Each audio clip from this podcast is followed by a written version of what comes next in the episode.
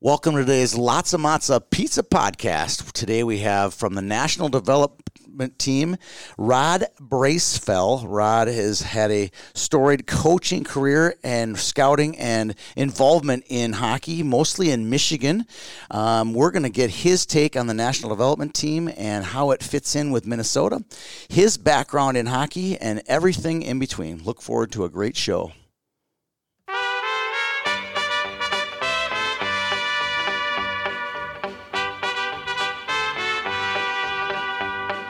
Love is a burning thing, and it makes a fiery ring. Bound by wild desire, I fell into a ring of fire. Well, good afternoon, Rod. How are you doing today?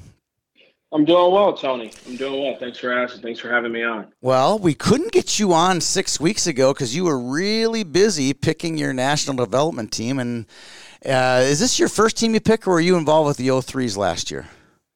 Yeah, so this is my second year. So I was involved with the O3s last year. Um, Okay. But I would say this is the first team that I've seen uh, for the full two years. Yeah, so you got to follow them for two years. Um, quite an experience this year versus the last year, or the last years for that matter, having the COVID thing interrupt the trial process, all of the evaluation process. You get you, you missed out on a lot of good stuff that normally get happens. Um, what was your take on, on on how COVID affected everything? Yeah, it's tough, right? Because uh, the season's a long season for the players, uh, coaches, everyone involved, scouts. Um, and, you know, the seasons have ebbs and flows, and we were right at a part where we're watching some outstanding hockey. Um, everybody's gearing up in their state playoffs, whether it's high school or New England prep, and everybody's playing playoffs and league playoffs in tier one. Um, and then everyone's going to nationals from tier one and obviously we have our camp in between.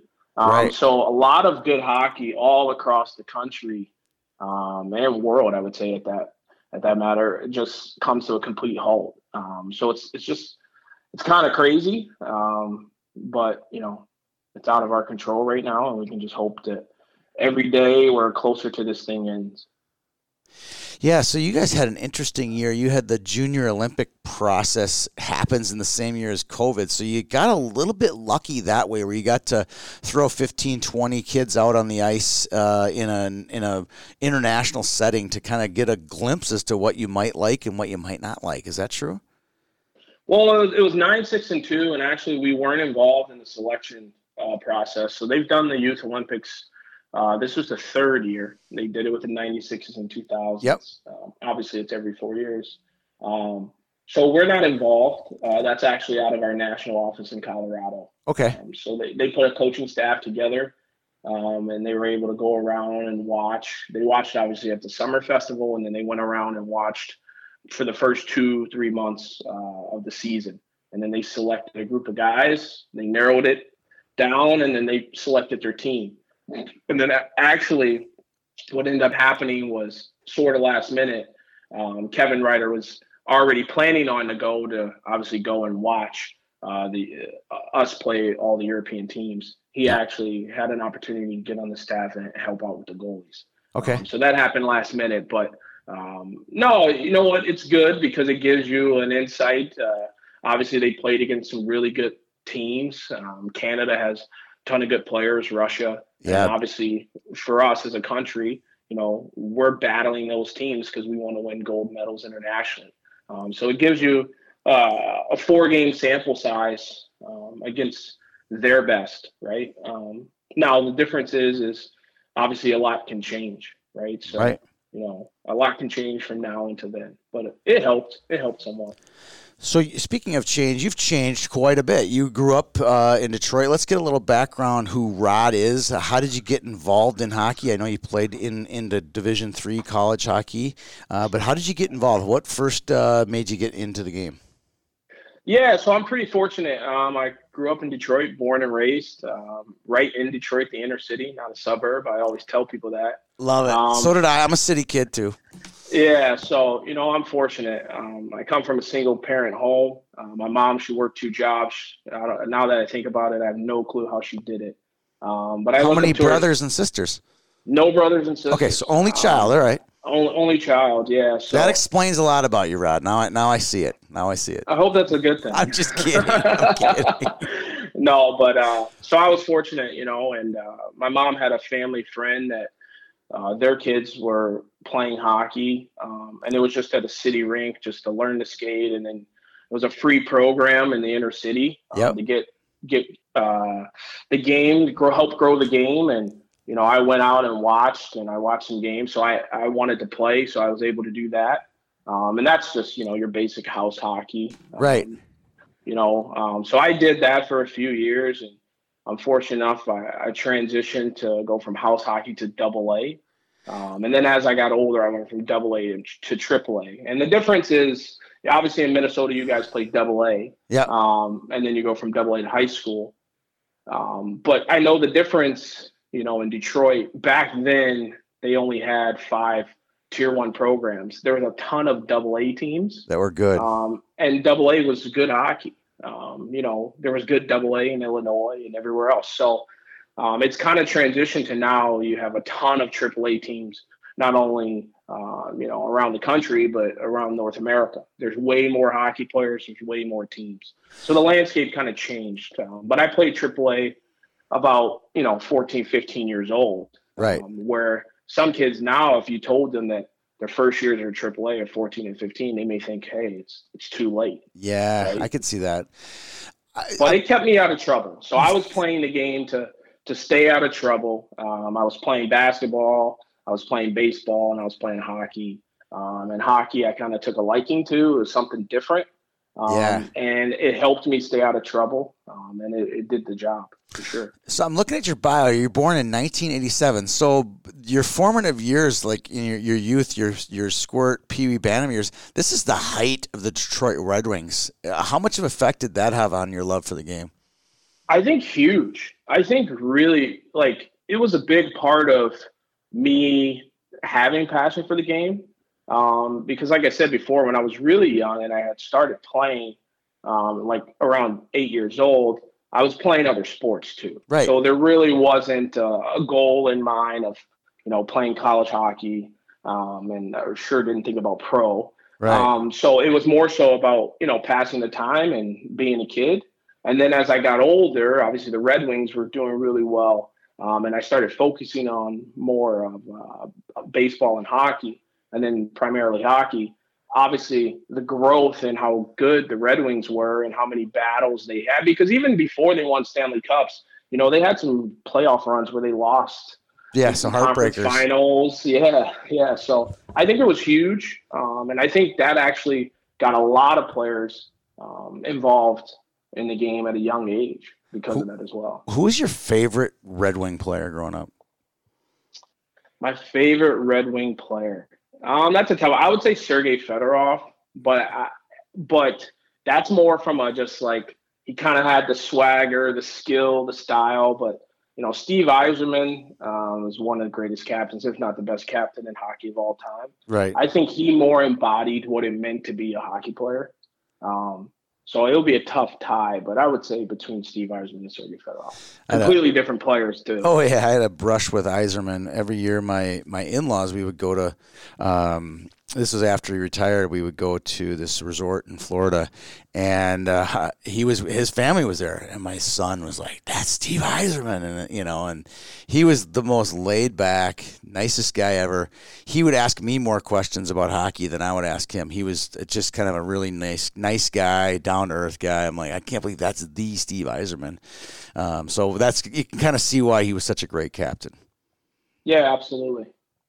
All right, so you, you get involved in the game. At, at what point, uh, with with uh, several Division One teams in the state of Michigan, what point did in your head did you realize that there's also a college hockey route uh, to this whole thing, to this whole hockey thing?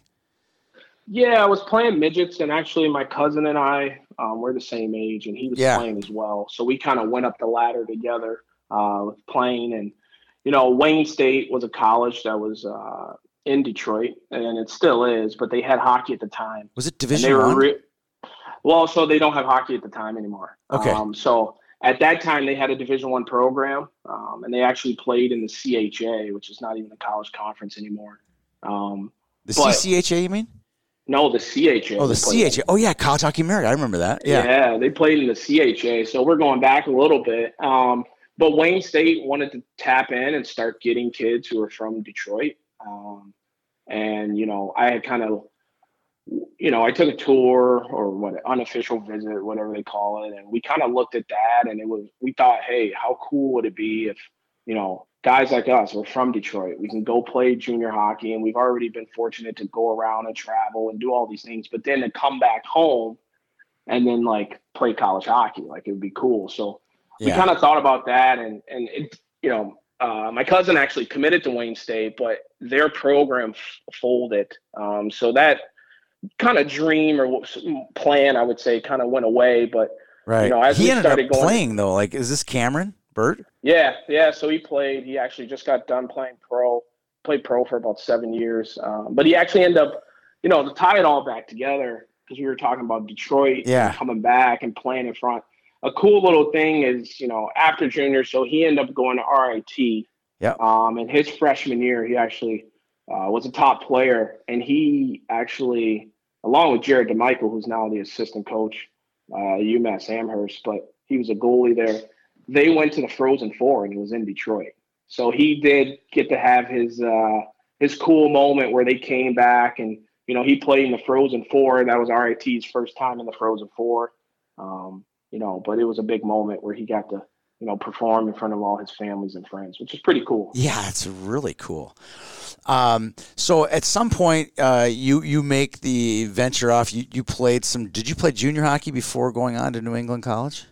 Yeah, so I played some junior hockey, a little bit in Canada, um, a little bit out east. So Okay. uh, I played junior hockey out east, um, and then, like I said, uh, my cousin went to RIT. I looked at some schools at the Division One level to kind of walk on, um, and by that point, I had a couple injuries or whatnot. I just wanted to go somewhere to play and just have an education. Right. Um, and like I said before, like I was fortunate, like I was already kind of living the dream, I would say, because I didn't have any high expectations of Right. like playing in the NHL or anything. So the fact that I was playing and getting to live away from home and do it and make new friends, it was great. So I ended up going to New England College, um, and it's in Henniker, New Hampshire, which I'm sure no one's heard of. I was just Henniker googling it right now. I was just like, where in the world is Hen- How far is that from Boston? Henniker- Uh, it's about 90 miles from Boston. Okay. It's the only Henniker on Earth. That was the little joke. Um, but it's right outside the capital of Concord. So Okay. it's about it's about 25 minutes outside of Concord, and a lot of people know Manchester, New Hampshire. Yep. It's outside of it's outside Yep. of Manchester. So So, so you I went there. there. Yep. Yep. No, sorry. Go ahead. No, you get there and you and you, you play for a few years there. Um, where where do you go after college? Playing college hockey. Where do you where do you head off to? Do you come back home to Detroit, or what were your choices? Yeah, so while I was there, um, I had a few injuries, got done playing, and actually I got into coaching there. Cool. Um, I'm actually uh, pretty lucky. Um, Tom Carroll, which our relationship was, I guess, just like average. Um, we talked, but nothing, nothing serious. We weren't close. Um, like it's not like anyone probably would have saw that. Yeah, Rod would have got into coaching, especially there yeah. but you know, I was kind of done, and he he kind of said, "Listen, you know what? If you want to come around and push pucks and sit in some practice meetings, and you know, you'll probably be pretty good. You you love the game. We obviously know that. Like, if you want to still be a part of it, let me know." And and at the time, I didn't really give it much thought. Um, and I had a conversation with my mom, and she's just like, "Well, you might as well. Like, why not?" So. I actually was like a student coach. Right. Um, so Like a a lot of GA kind programs of have thing. gr- yeah, so a lot of programs have grad assistant, but because I was still an undergrad, Right. I was like a student, like uh, volunteer coach. Right. Um, so I did that. I gotta um, back you up a half a step here. Is this Tom Carroll like the Tom Oh, Carroll yeah. from Oh, Edina? yeah. Went to Wisconsin. oh, yeah. Absolutely, TC. Oh my gosh, how many Carrolls will cross my path during these podcasts? It, it, it never ends. It never Well, ends. I've seen, I've, I've, I've met his brother who played at was it Duluth? Michigan Tech, Duluth. He's Well, there's no, a lot of brother, brothers. who's the goalie? Mankato. Who's the goalie that helps out at Gustavus? Uh, that would be that'd be Steve Carroll. Okay. And did he, He play? played He at played Mankato. at Mankato. Mankato. Yep. Okay. Yeah, I met him. Actually, him and they look like twins. They, they Um, all kind of look alike, but they're all just a little bit different.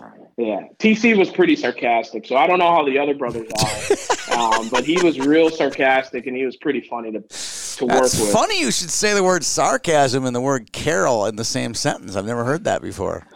Yeah, but uh, but yeah, no, it was good. So the first year, kind of pushed pucks, and you know, you're you're coaching, but you played with those guys, and it was actually cool. I was the liaison, but between the coaches and the players, and they would say, hey, like. You know, if we sweep this weekend, make sure you let the coaches know we should have Monday off. You know, Right. like, you know, hey, are we going to get bags? Like, hey, help us out here. You know, so Right. I was kind of on in the middle, but then uh, the next season I kind of took it seriously, where I really like looked into coaching, and I was graduating from college um, after that. So I was really looking into having a year, um, learning a lot of stuff, so I can try to move on to a Division One grad assistant and go to grad school, or if I can get on with a Division Three school as an assistant coach. Right. Um, and at, and at that time, it was hard. There's not too many Division One programs that had grad assistants. Now there's way more, um, and there's way more like director hockey operations uh, positions. There weren't that many back then, so it was hard. So that's how I just went back home. So I, I went back home for the summer in Michigan, um, and I was kind of applying for some jobs, trying to navigate what I was going to do. Um, and that's how I got back to to Michigan. And, and fortunate enough, I ended up coaching at CompuWare. I was working in the summer. I was working at a training facility that had a skating treadmill. Um, it had like the synthetic ice where guys came there to do some stick handling and shooting and work on those skills. Um, and I had some teams coming in there because they were spring teams and they were coming in there doing some, you know, Pee Wee and Bantam teams doing the normal stuff in the summer. And I had a guy approach me and say, Hey, would you be interested in coaching?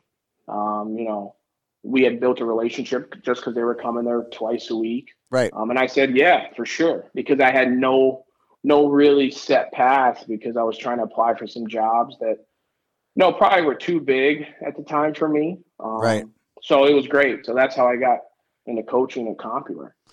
And all all along, at some point, you get involved with the people at Legacy as well in the in the early stages of the Legacy Global Sports. Correct?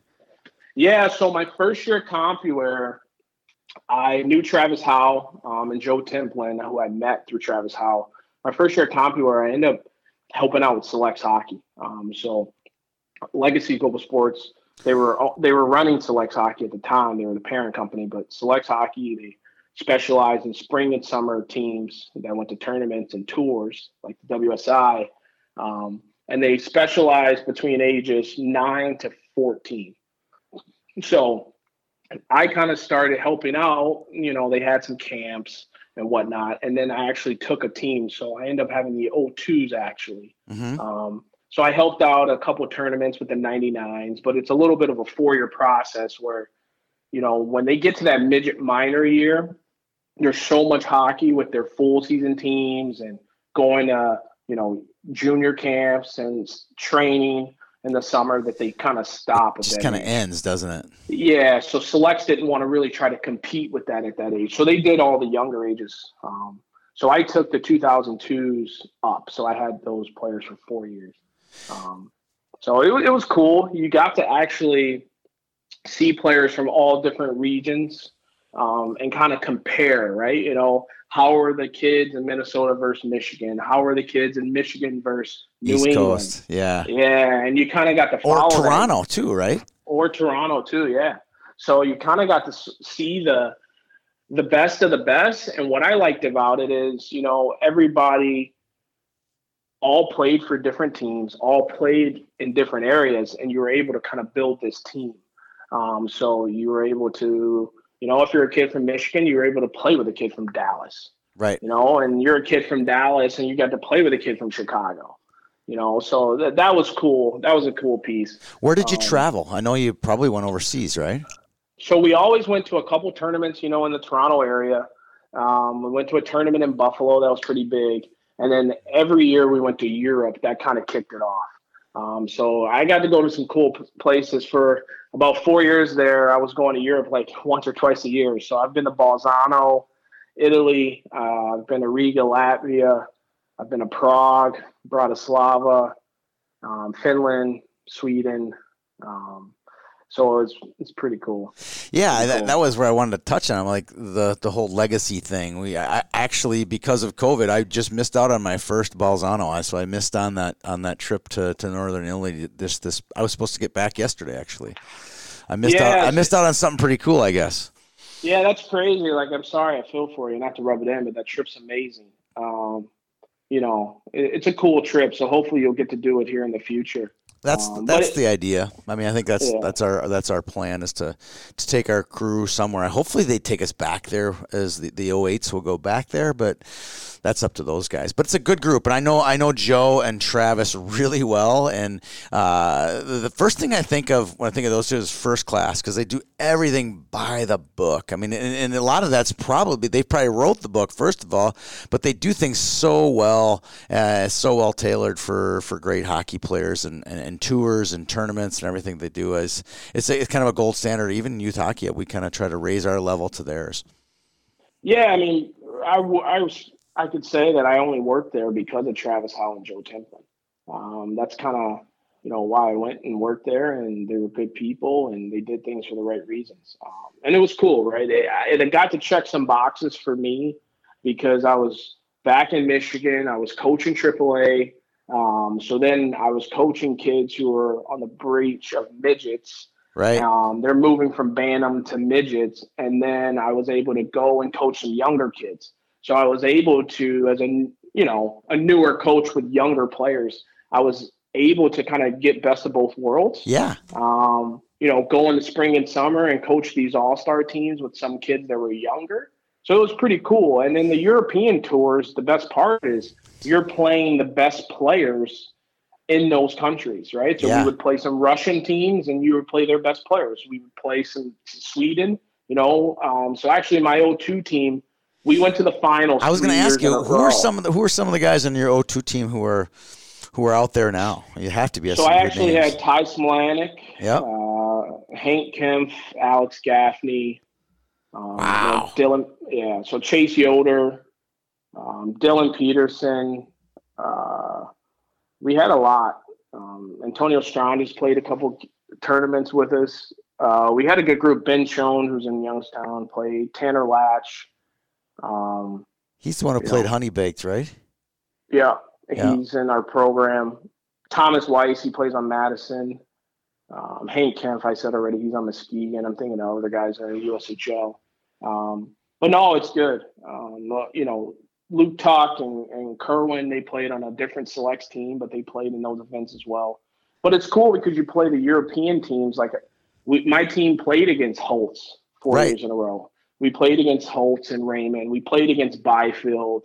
Drysdale and Perfetti, you know, like I saw those kids play for, you know, some key, like from 10 to 14 years of age. And then when they get to midgets, you know, and then they go to junior hockey. So it's pretty cool. Actually, when I was in Muskegon, I don't know too many people that know this. Um, when I was in Muskegon uh, working, so I knew Daniel Gushchin because he played in those WSI tournaments Yeah. um, and that's how we got him. Um, that wasn't the sole reason why we got him, but that's how how we got him. Um, that helped, you know, because he was playing every other shift. They had a couple guys get kicked out of the game, and he was playing every other shift against Gaffney, Stranges, Smilanic, you know, Patrick Schmetlin's a kid that plays in the USHL, like, and he was playing every other shift, and we had the better team, and we won the game. Um, but I was really like shocked that he could keep up because when they had a couple guys go down and one of their defensemen got kicked out of the game for a checking from behind, you know, I thought we really were going to just start taking it to him, and it ended up being a close game. Um, so you know, you kind of start seeing those players at that at that young age, and you kind of build a relationship, and you find out some of them want to, you know, move to America or North America and better their hockey situation. Um, so you know, he's worked out well in Muskegon for the last couple years. It's definitely one of the reasons I wanted to go on this trip was to do what you did, like you know, to see other players from across the pond, make some relationships uh, from with other organizations from Toronto and Western Canada, and, and, and it was it'd be a great thing, and and that's part of what makes who you are today. Correct? I mean, as far as identifying players and seeing players from all over the the world. Yeah, hundred percent, hundred percent. Um, you know, it's had a big impact um, for me, um, and because I, as I moved on and kept coaching at CompuWare and kept coaching at a higher level, and I started working in the USHL. You know, those same players that I knew were now coming to the age of the USHL draft, right? Um, and they're now players that the USHL teams were were looking at. Um, so that all kind of helped. So when I was working in the USHL, to know a Daniel Gushchin, when I was working in Muskegon, you know, to know Hank Kempf, who I think should definitely be an NHL draft pick this coming draft. You know, I knew the makeup of the kid and the family and how he was. And, you know, we got him in the 10th round. And I don't think anybody batted an eye when I knew he was going to be a player. You know, he's played in Muskegon this past season and he's done really well. Played in the top prospects game. Um, right you know, but I think he's an NHL pick and he's a no brainer, you know. So, but obviously, doing some of those select tournaments and building relationships and seeing kids, you know, not only on my team, but you go on these trips and you play against all these same kids and you're around these families, you kind of start kind of figuring out, you know, who the good ones are. Um, so after once you got into the CompuWare world, um, you had a pretty special team. Uh, those OO, the 99s and OOs, you you took those guys for two or three years. Walk through some of the guys that you coached and and the experience that you gained by coaching those guys. Yeah, no, it was it was great. Um, you know what? We had a we were probably the team that was usually that's I would say the third or fourth best team Right. You know, on paper, on paper, we were never the the quote unquote best team. You know, Bell Tire at the time had a Sasha Chmelevski and uh, Ivan Lodnia. Um, they had some good players in that team. Um, so Bell Tire and Honeybake had been like the top two teams, and it was always a battle with us or someone else or who was going to move up to be the next best team. Um, but for me, when I was coming back from the college level and seeing how hard the guys are working and making sacrifices at the Division three level to kids, I just wanted to make sure our guys were getting better. They were having fun and they were doing things for the right reasons. So that I didn't really worry about being like a top 10 rated team in the country by my hockey rankings because I knew at the end of the day, all these kids wanted to play at the next level. And being a top rated team, you know, it may help you get a couple more looks, but none of that matters in the development path. No. So I really tried to work with the kids on doing the right things. You know, Jack Studnicka was a kid we had um, who's actually Canadian, but he lived right over the border from Detroit and Windsor. He played for us uh, for a couple years. He actually won Rookie of the Year in Providence this year. Um, it was his first year in the AHL. Um, he would be a name to definitely look out for. He'll be playing on the Boston Bruins, I'm sure, soon. Um, you know, Tony Malinowski's a kid we had who's actually at Mankato. He just had his freshman year there. Yep. Um, Benji Benji Eckerle, he plays in Tri City. He's played there the last two years. In the USHL, he's going to Arizona State. Hugh Larkin played in Austin, actually, in the North American League. He's going to Western Michigan. Yep. Um, so we had a, we had a good group. Yeah, Blade Jenkins too. Yeah, Blade Jenkins. He was a New York Islander draft pick uh, two drafts ago. And where is he now? Where is he playing now? Is he in there? Is still in the OHL? In Saginaw, I think. Yeah. Okay, all right. Um, and he's doing quite well actually. In, DJ Busdeker. DJ Busdeker is another one. Yeah. Um, DJ Busdeker played on our team. Uh, he signed a contract. I want to say two weeks ago. He signed a AHL deal. Okay. Um, with Rockford. So the list goes on and on of, of guys that you were you know not just a scout. You're you're on the you're on the ice and on the ground boots on the ground working with these guys and having some success getting them to, to the onto the next level. Yeah no and i can just say i'm fortunate. I know a lot of coaches have had success and it's just you know you want to give the kids information um, that they can use. Obviously, when we all get done playing, we know a ton of information. We wish we knew uh, when we were playing. Right. Um, so all I all I tried to do was, you know, give them true facts and, and true answers to their questions, and and just make sure that they're on a, a path for success and and definitely having fun with the game because that's the biggest thing. You got to have fun. Um, you got to have fun. If it if it becomes not about having fun and it's not fun to do, it's only a matter of time till you're not going to be able to have success with it because you're going to get tired of the game. Absolutely.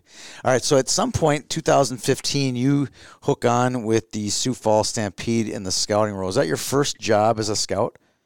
That's my first job as a scout. Yep. So Nick Oliver, uh, big shout out to him. He's at St. Cloud State now. Um, Nick Oliver had just got done playing at St. Cloud, where he was the captain. So he was on his first year as the assistant coach and director of scouting for Sioux Falls. Yep. Um, and Scotty Owens was in his first year back to the league from CC. Um, as, from CC, but obviously he coached in the USHL prior to that. So, you know, small world. Um, you know, Nick Oliver and I knew a couple people. Um, fortunately enough, he gave me a shot. Scott Owens knew Tom Carroll, of course. Yep. So him and TC kind of talked and, you know, they discussed about me and TC gave him the nod. So, you know, I helped them out and it was my first eye opener to the USHL from a, a management standpoint, just to kind of see it um, from that side of it. Um, so it was, it was great. And, you know, I give Scott Owens a lot of credit. Um, I know he just recently retired. We were texting, um, but you know, he gave his coaches a lot of you know opportunity to not only learn and get better, but also just to make sure that you know they were you know getting things in line so they can move up.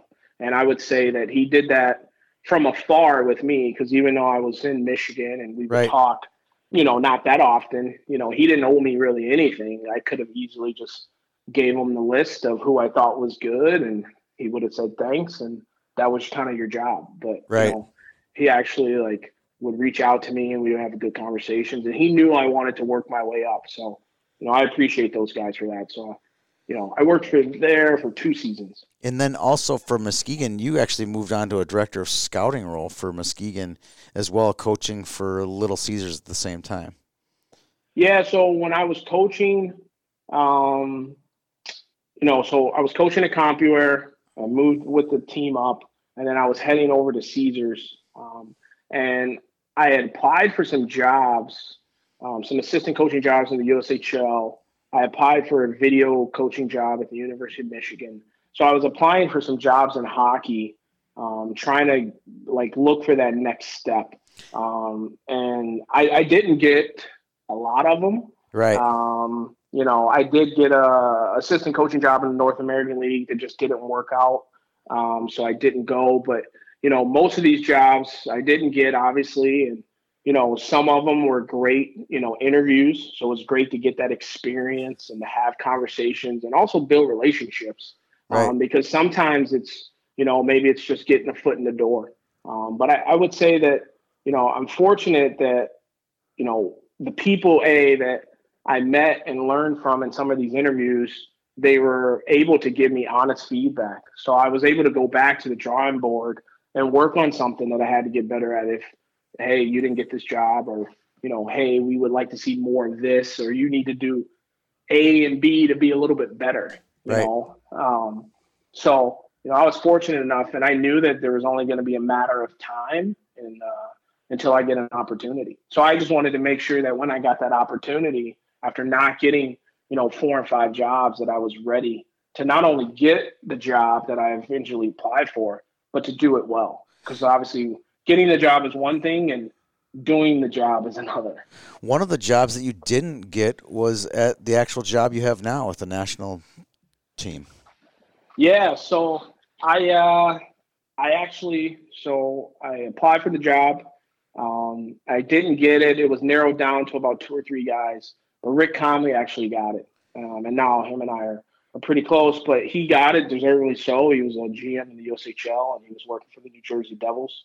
Um, but he ended up getting that.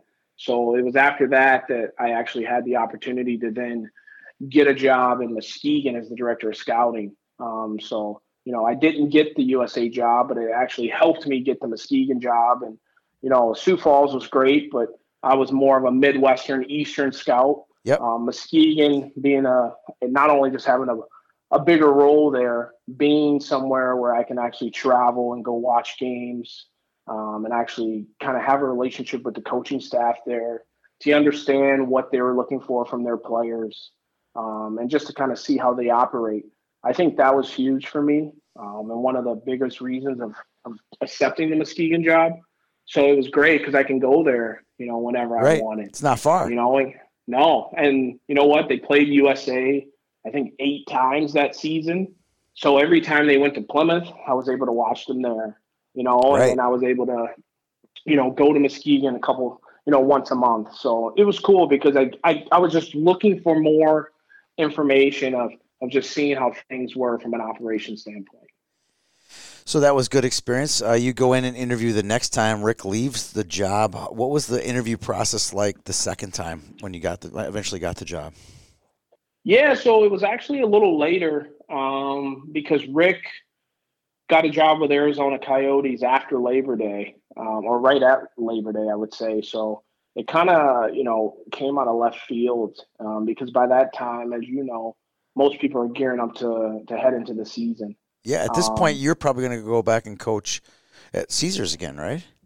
Actually, no. Actually, I was going to go be an assistant hockey director at Mount St. Charles. Oh, really? Out in- yeah, out in Rhode Island. Uh, but so what ended up happening is I was actually gonna move out to Rhode Island, um, help out with Devin Rask and Matt Plant, um, and, and be an assistant hockey director and coach there.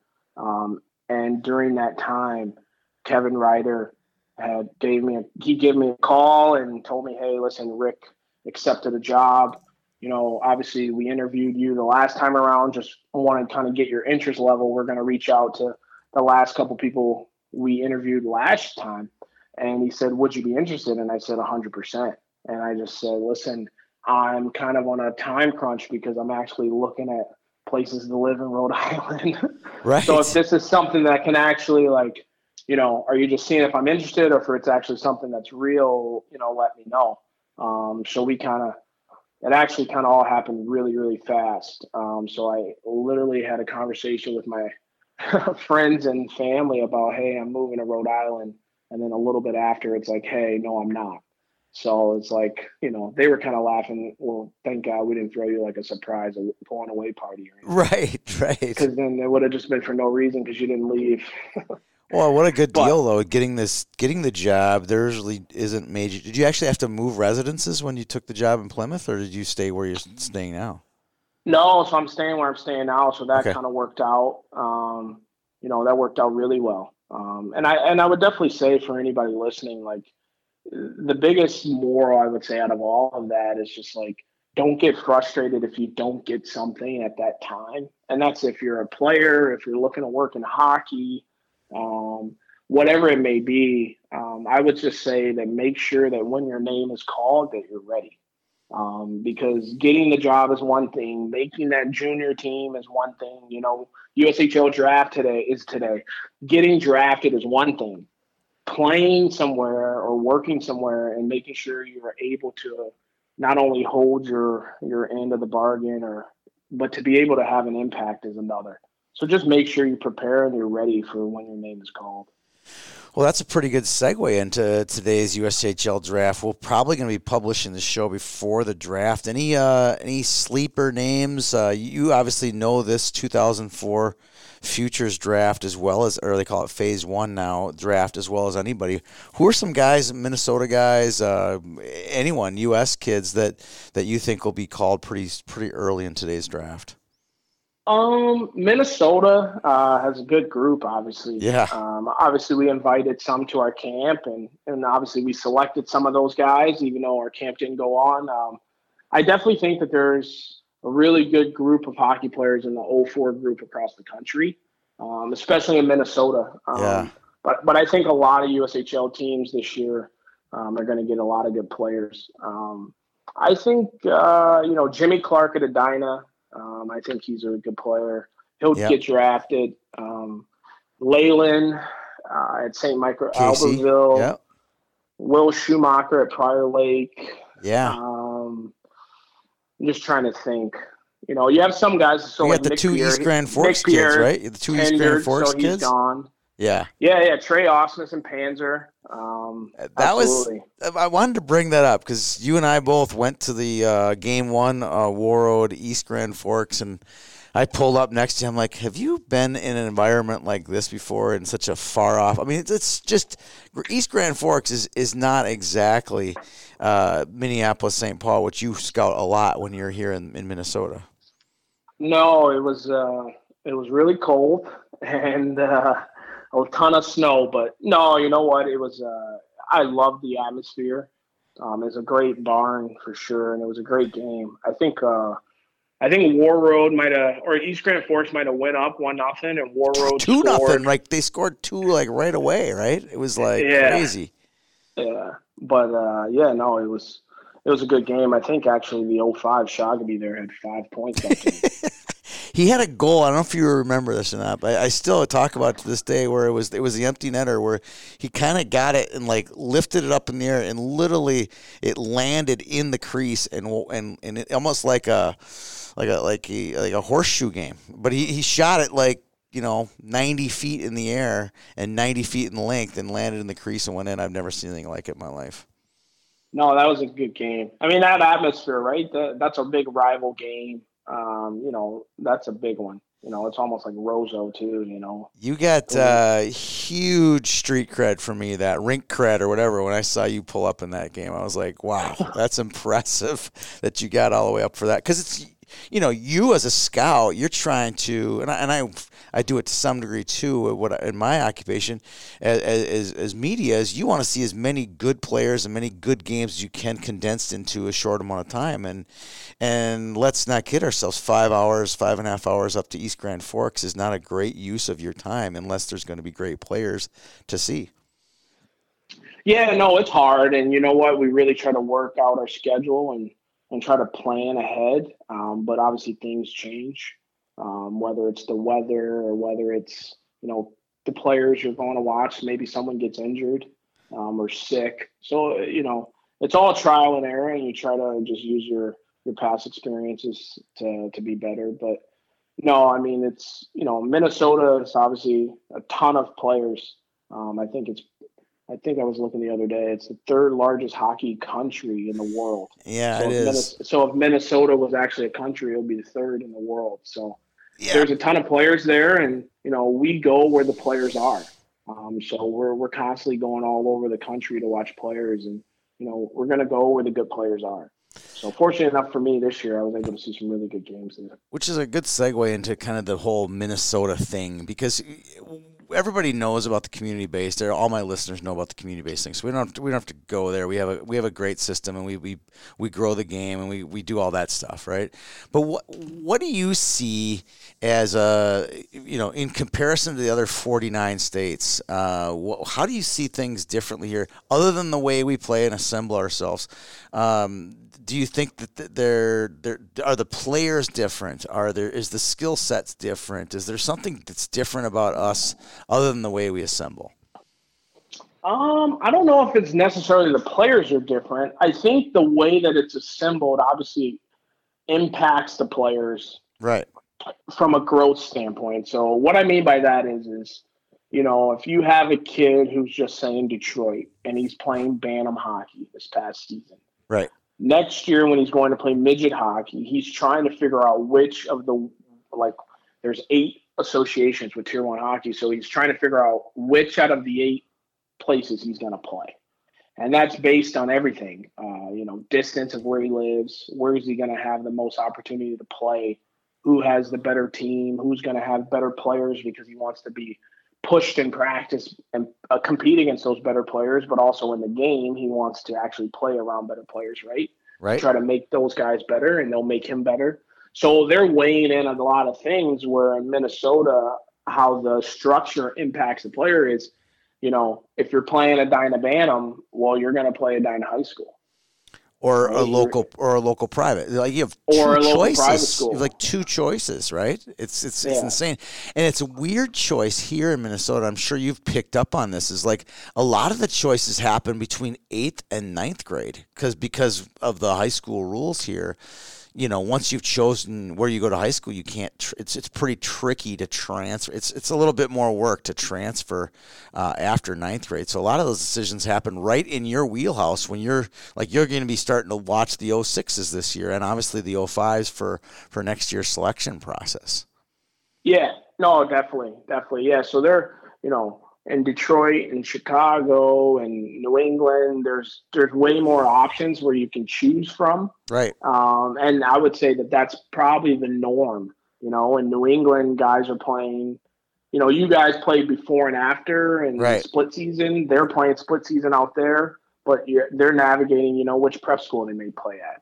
Um, and if they're not going to play prep school, they're going to play tier one, whether it's Boston Advantage or the Junior Bruins, Right. um, Islanders Hockey Club. So they have options there. You know, we have options. So it's just more so, I feel like the structure in Minnesota, it's kind of set in stone a little bit, uh, kind of what you're going to do. Do you see when I when we talk about NHL and junior and, and college? Do you see anything the way we assemble ourselves, which predicates why we have so many great defensemen? Because it's it's it's a question I can't answer. People ask me, I'm like, I, I don't know why.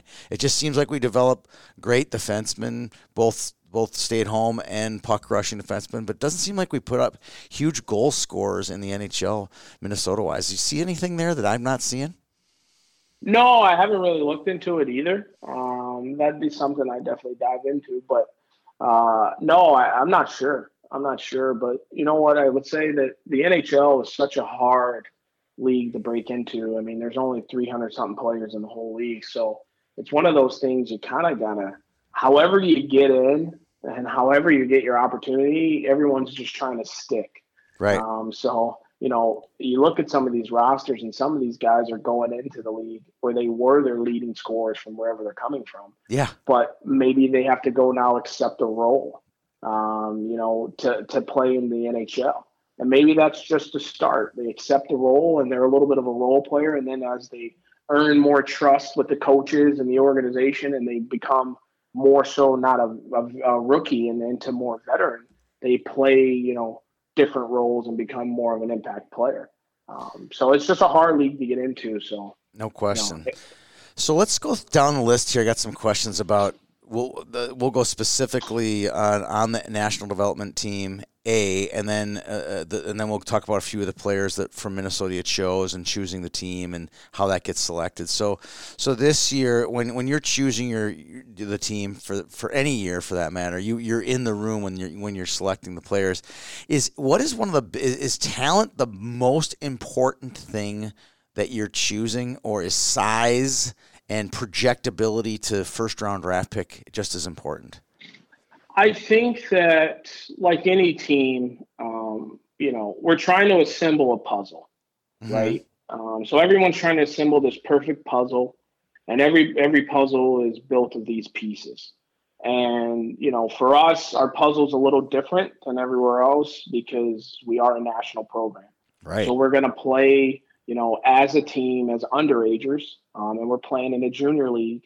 Um, but you know, we're going to push our guys. They're going to play, you know, some adversity games, as I call them, against tough USHL teams, and then they're going to go play their own age in an international tournament. And then they're going to come back from that and play those adversity games again, and then go back to playing their own age. Um, so, you know, we're looking for guys who obviously can transition and do that, but not only do it to survive, but guys that we think can transition um, and have success. Um, and it's it's tough, you know. You're moving away from home. Um, you're living somewhere that you haven't lived before. You're juggling school. Um, you're juggling obviously hockey and training like you've never trained before. Um, so we're looking for pieces that are going to fit. So the biggest thing is fit.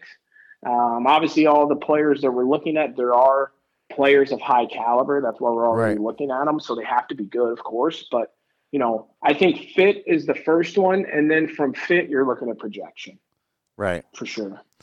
Um, when you say does the does the NTDP or USA Hockey get some type of bonus if they have a first round draft pick developed out of your program? No, we don't. do Actually, major major junior is the only. Uh, you know, major junior is the only leagues. So the CHL, they're the only leagues um, in North America that get kickbacks from they draft do. picks. Okay, that was the, that's from the NHL, correct? Yep. And, yep. And, and, so they're they're the only league that gets that. So the CHL are the only organizations that get those. Okay, so I, I was on the right path though, right? I'm not, not just making this up, right? Nope. So, so no USHL team does, or, or in, we don't either.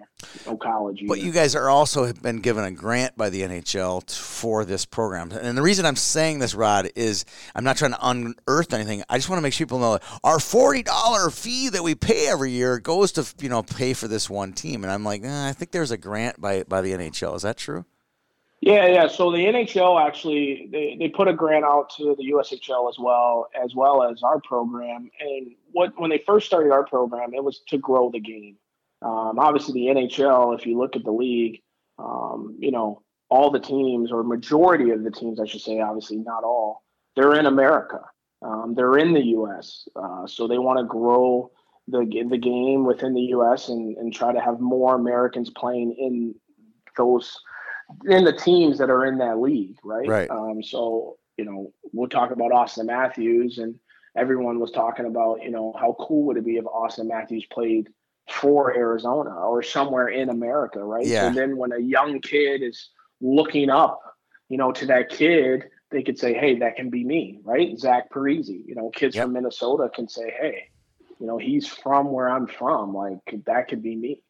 You know, so when our program was built, um, you know, it was to be better internationally. It was to train our young, up and coming, top talented players, um, to train them at a high level, to make sure they're competing in these international events to win gold medals, and also to help them, you know, transition to to become better pros. So, speaking of living, you know, and Auston Matthews is a perfect example of that.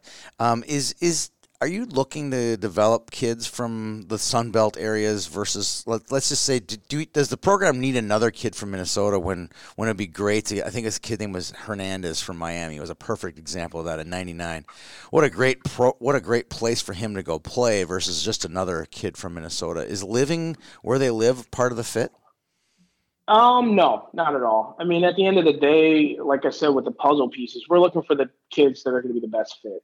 Um, obviously, some kids who come from different areas that aren't the highly touted hockey beds, um, there's something to say with the level of hockey, the level of training, the level of play. If they are maybe you know a little bit behind because they haven't been exposed to all these you know high end things that maybe someone else has been exposed to who lives in a hockey hotbed. But I think that that's slowly changing Right. Because like if you look at now, like you know, we don't refer to now as Arizona not being a you know hockey state, right? Because no. they have a ton of hockey. Colorado, California, you know, Florida, all these places are getting more and more hockey. So I think that was more of a conversation in the past. Probably in the um, I, early I think Auston 90s, Matthews, right? Yeah. yeah, you know, Auston Matthews proves that.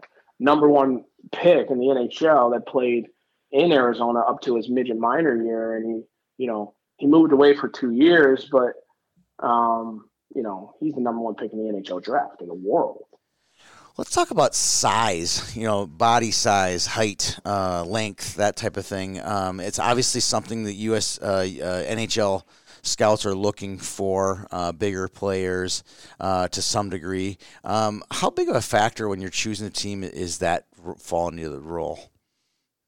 Well, for us, we're playing we're playing junior hockey, um, so it definitely comes up into conversation at times, not necessarily from a height standpoint, more so just from a body size standpoint. Um, you know, if you have a kid who's very underdeveloped physically, maybe him playing junior hockey, whether it's for us or in the USHL in general, maybe it's not the path for him to do that right away. Um, because, like I said earlier, you want to make sure someone's transitioning to be able to have success. Of course, you're gonna have some bumps in the road and ebbs and flows, but eventually you want to get into the groove where you want to maximize that player's talent. Um, so size does come up in conversation, but it's not a deciding factor. I mean, the deciding factor for us is, you know, are you a top player who's a great person on and off the ice? You know, what's your work ethic? What's your character? Know, we believe you have to be a good person before you can ever be a great hockey player. Yeah, um, that's that's important to us because realistically, you know, not everyone's going to play in the NHL. You know, we have guys that play in our program and they get full ride scholarships. They go to college and they're all Americans in college and they're able to be what I call academic weapons and they go be- become lawyers, doctors, you know, dentists, you know, so it, it's huge because you want to make sure too, you know, we're pumping out, you know, good people. Um, and I think that's huge for not only us as in our game of hockey, but just obviously in society. When, whenever when anyone ever tells me that they're they're just looking for NHL style bodies and size, I'm like, well, take a look at Sean Dhooghe. He's like uh, the prototypical NTDP type of kid. Yeah, and the game's only getting faster, and the game's really skilled. So you know, it, it's you got to be able to skate. You got to be able to think the game. Hockey IQ is huge. Um, so you know, listen, the game is tough. Yeah, it's heavy. It's you know, you watch the NHL playoffs. It's St. Louis. Um, yeah. You know, everybody talks about how physical that series was, and it was more physical than I think that people thought. But like, if you look at the decisions that guys were making, the you know, guys not turning pucks over, guys making like, you know, plays, and just the hockey IQs and guys knowing where to go. I think that is the biggest one. The game's only getting faster, and you have to be able to think the game. Those are the two factors that if you want to play the game at a high level, you, you have to have those things. All right, before we get to some of the kids you picked, one last question about Minnesota and selecting. Do, you, do the people in, in your program get a little frustrated by by the Minnesota kids saying no, or is it just part of the part of the job? Um, I would say people I'm not really worried about what other people think. Mm-hmm. I would say that we want to make sure we're educating all the families on uh, our program and having them speak with people that have been in our program. That's the big one. Um, I think that there's only been times of frustration in the past of when some things have been said that are not true. Right. Um, and that would be from, you know, players being offered that said no to things that were, you know, we wouldn't promise someone something, so that's why he didn't come. Right. You know, because that's not what we do. Um, we don't have a crystal ball. You know, we don't make promises or guarantees. Um, and if you want to play at a high level, you know, no one's going to do that to you. You know, everybody's looking for the same thing at the high at the higher levels.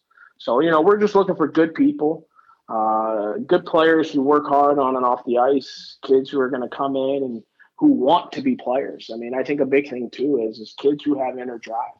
You know, we want kids who want to play in the NHL. You know, right. we want kids who who want to do those things, but also do it with a purpose and a passion in the right way, not it's forced.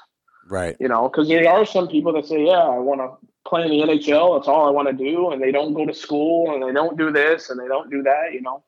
So, I mean, you don't want it forced um, because there is no shortcut to the greatest league in the world. So, you know, you, you just want kids who are going to do things the right way. All right, I'm going to list off. You you got six kids. I wouldn't say all from Minnesota. There's four technically from Minnesota, and you have uh, uh, Spicer and Howard who are from our border us and played a lot of their hockey here in our in, in Minnesota. Um, talk about Cruz Lucius. So what, what is what's he going to bring to your U17 team next year? Yeah, so Cruz would be a kid who's underdeveloped physically a little bit. Um, You know, he's still growing. He's still coming into his body uh, but he has an elite IQ. Um, his hockey sense and playmaking ability is, is through the roof, and I think he had a really, really good year this year. Um, his brother's known for scoring, and I think a lot of people thought that you know he got a lot of his assists uh, from just playing on his brother's line, and I think he showed you know um, the quote unquote critics that this season um, where he was one of the top players on that Gentry team. Um, along with they obviously had a couple other good players on that team: Bennett Shimmick and Jack Harvey, Connor Kerr. Yeah, good squad. Uh, next one is Isaac Howard from quote uh, from Hudson, Wisconsin. So he's technically not from Minnesota, but he's always played here.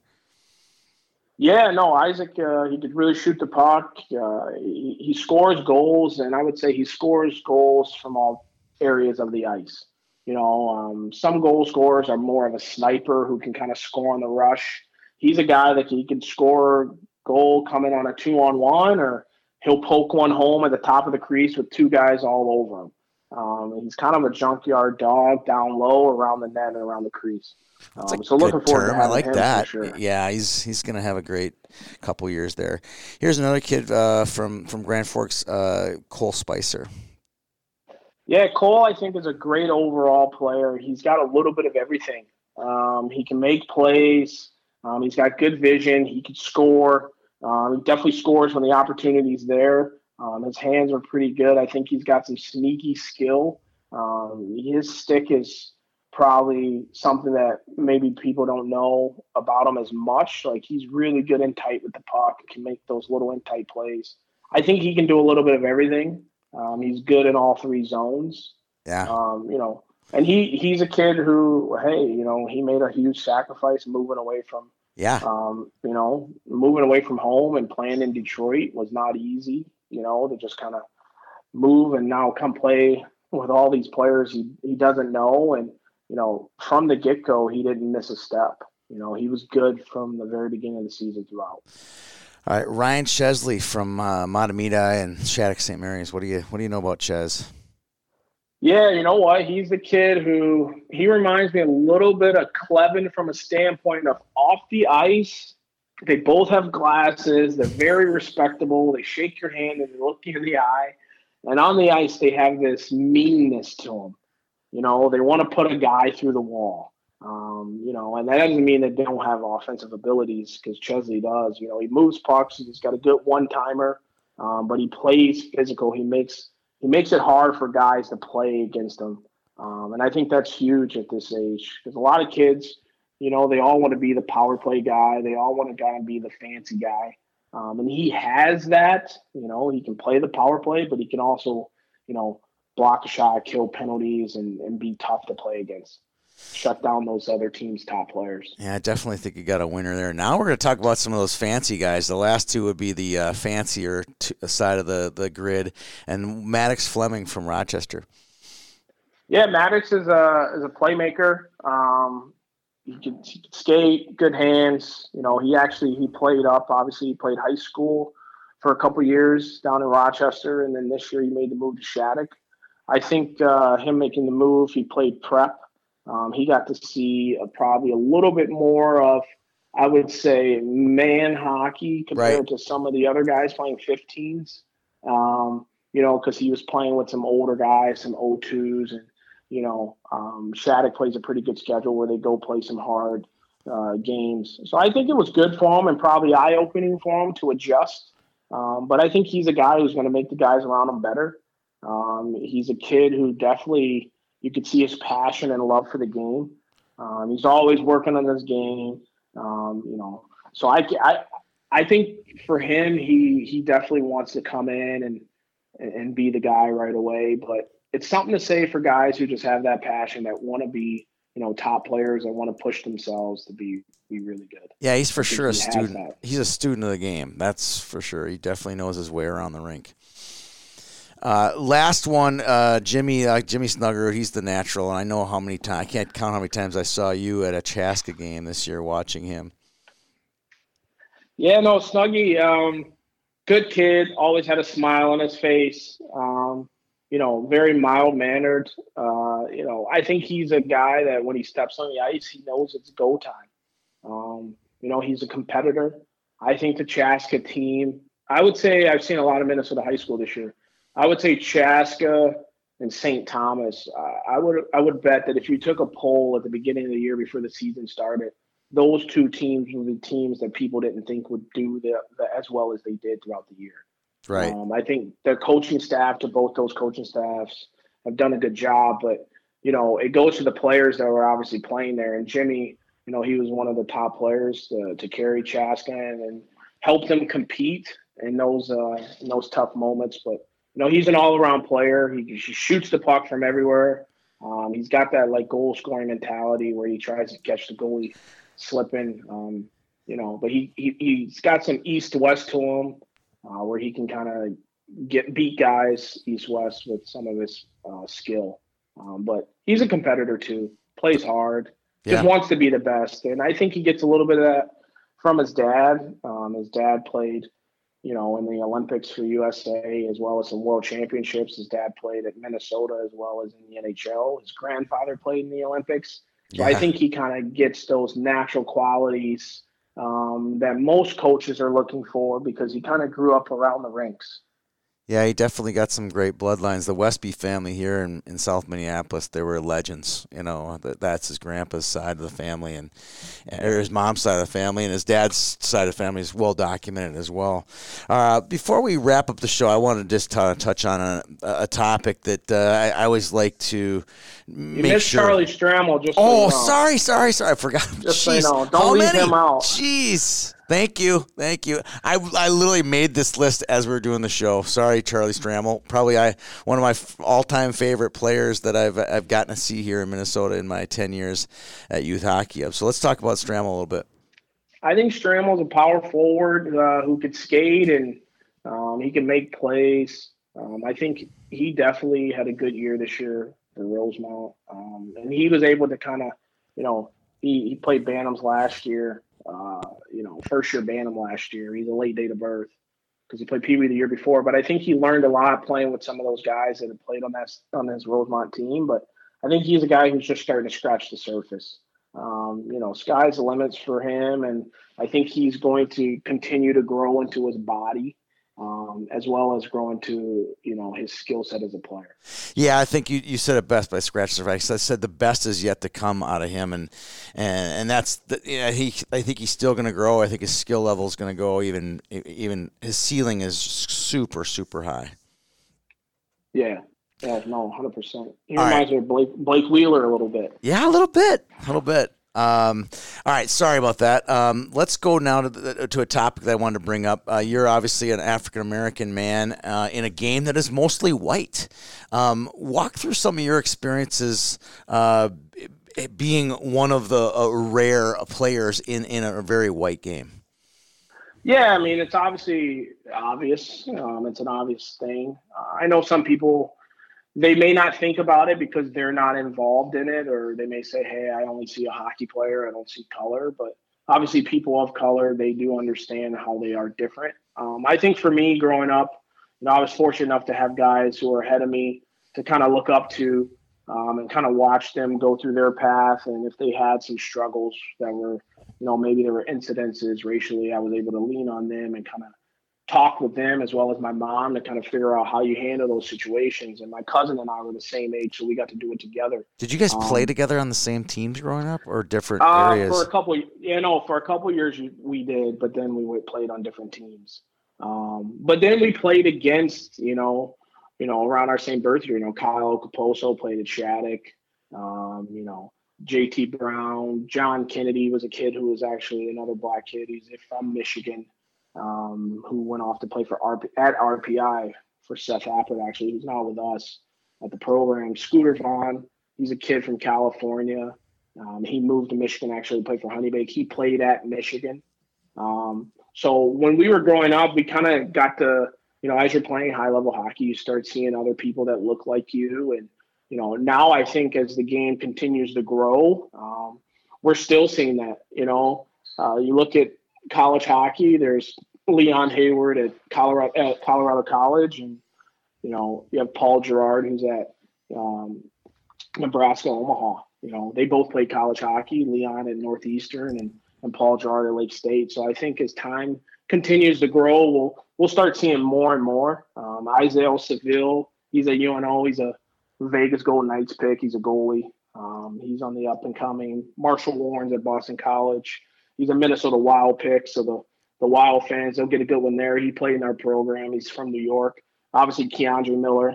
Um, he played high school in Minnesota, and he played for us. Um, he just signed with the Rangers. Rangers from Wisconsin. Yeah. So, you know, as the game continues to grow, I think you'll see more people of color and people get, you know, more comfortable and, and used to it. For me, I just hope that I can be a, you know, influence to kids that are young and growing up and who want to be in the game that look like me. And whether that's from a player standpoint or whether that's, hey, you know, they want to work in management um, you know, hey, you know, Rod Braceful works in management or he's a scout. Maybe I just want to do scouting because I'm a fan of the game.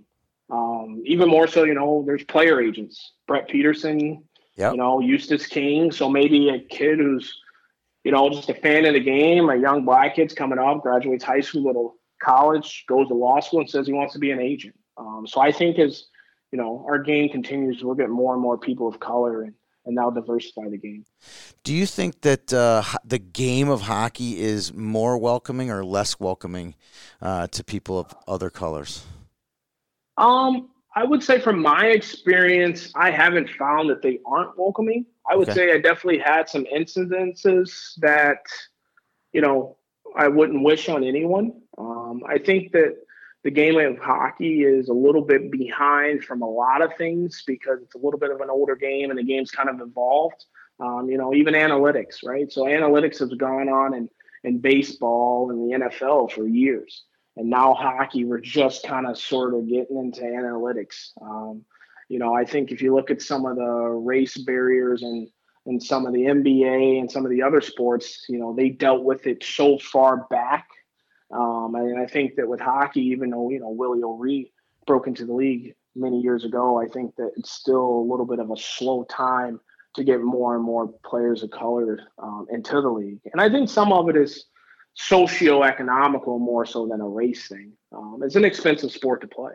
Yes. Um, it's not easy. I give credit and kudos to my mother, um, who worked two and three jobs. And, you know, I'm sure all the parents who are probably going to listen to this you know, it doesn't matter what race you're in. Everybody's every time a kid breaks a stick, every time someone needs new this, new that, like they're spending a ton of money, um, and it's not easy.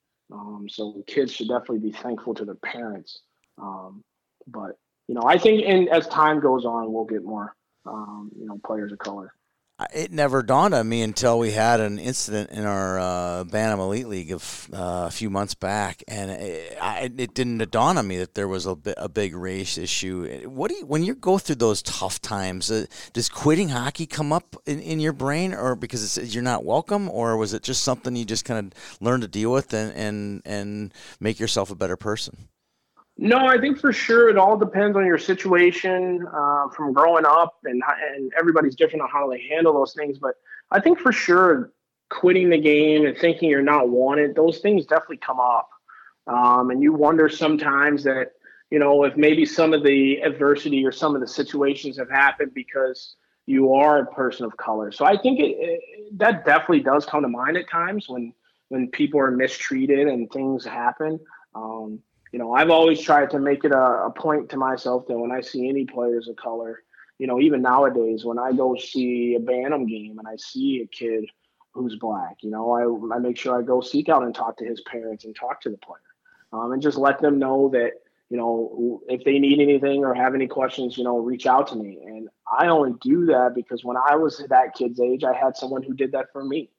That's um, pretty cool. You know, and it helped me. Um, and you know, for me growing up to see, you know, Mike Grier and Anson Carter played at Michigan State and Kevin Weeks who played in the NHL, like to see those guys, you know, it kept the passion going um, for me to continue to, you know, move up the ladder. And then, like I said, and then I started playing against guys, and before you know it, you know, we were all kind of chasing the same goal. And, th- and I think as the game grows, like you said earlier, you we're going to see it's going to become more and more commonplace for African American kids to play the game, and there's going to be more and more players in the league that they can emulate, like you said with Anson Carter and Mike Grier. Yeah, no, hundred percent, hundred percent. Just like what I touched base on earlier with you know Marshall Warren, K'Andre Miller, you know Isaiah Saville. You know if they all play in the NHL and they go to different markets, you know they're just expiring you know, the next young up and coming, you know, uh, black kid that wants to play in that league for sure. Yeah, I, it's uh, a friend of mine, a local guy here down in Rochester, Dwayne Venny. Uh, uh, when the whole K'Andre Miller thing came out, he says it's not race, it's idiots. Let's deal with the idiots, not let's look at color. Because what happened with K'Andre there was it was just it was very sad. It was like here's one of the no matter what color his skin is, one of the most stand up kids you'll ever meet. Uh, his mom did so much to make it happen for him, and it's just a wonderful story. And to have some idiot like I like the, like Dwayne said, uh, lash out on him uh, on a Zoom call is it's just not no one. And I I thought the hockey community did a really nice job of supporting K'Andre. Yeah, no, listen, we live in a crazy world. Um, you know, we live in a crazy world. There's tons of people that have different opinions and thoughts. Um, I think there's clear cut things of that are right and wrong, and that was obviously completely wrong. And, you know, I think that the incidents like that that happen, you know, hopefully like people can have more conversations about it to, you know, making it better and making it more of a positive place because to go through that, obviously he went through that live you know, that was a live Zoom call. Yeah. You know, I, I went through things in rinks and then you get in the car and talk to your parent and, you know, whatnot. Like he went through that on a live Zoom call. Like it's terrible. Yeah. Um, we, we live in a crazy world and there's crazy people in it, you know, but I definitely think that, you know, I want people to know that they shouldn't be naive though. And, you know, they should know that players are going through these things and, you know, so make it a point to, to make sure you're respectful and, to make sure that you're cautious about things you say and and to understand that hey you know some of these players are different and they do experience different things yeah, well, it's been a, a great discussion with you, Rod, getting to know your background uh, as a player and as a coach and as a scout, and now with your role at the National Development Program. Uh, we really appreciate your time here, and hopefully, some of the people, some of the people listening, will be a lot smarter uh, about uh, you and about the program and about a lot of different things as a result of our hour and 15 minutes today. Yeah, no, hey, thanks for having me on. I appreciate it. And, uh, you know, I'm looking forward to bumping into you in a rink or two here sooner rather than later when our world gets back to some normalcy. Well, I know we will definitely bump into each other. I just hopefully, definitely it's sooner than later, Rod. Rod Braceful from the National Development Program here on our Lots of Matza Pizza podcast.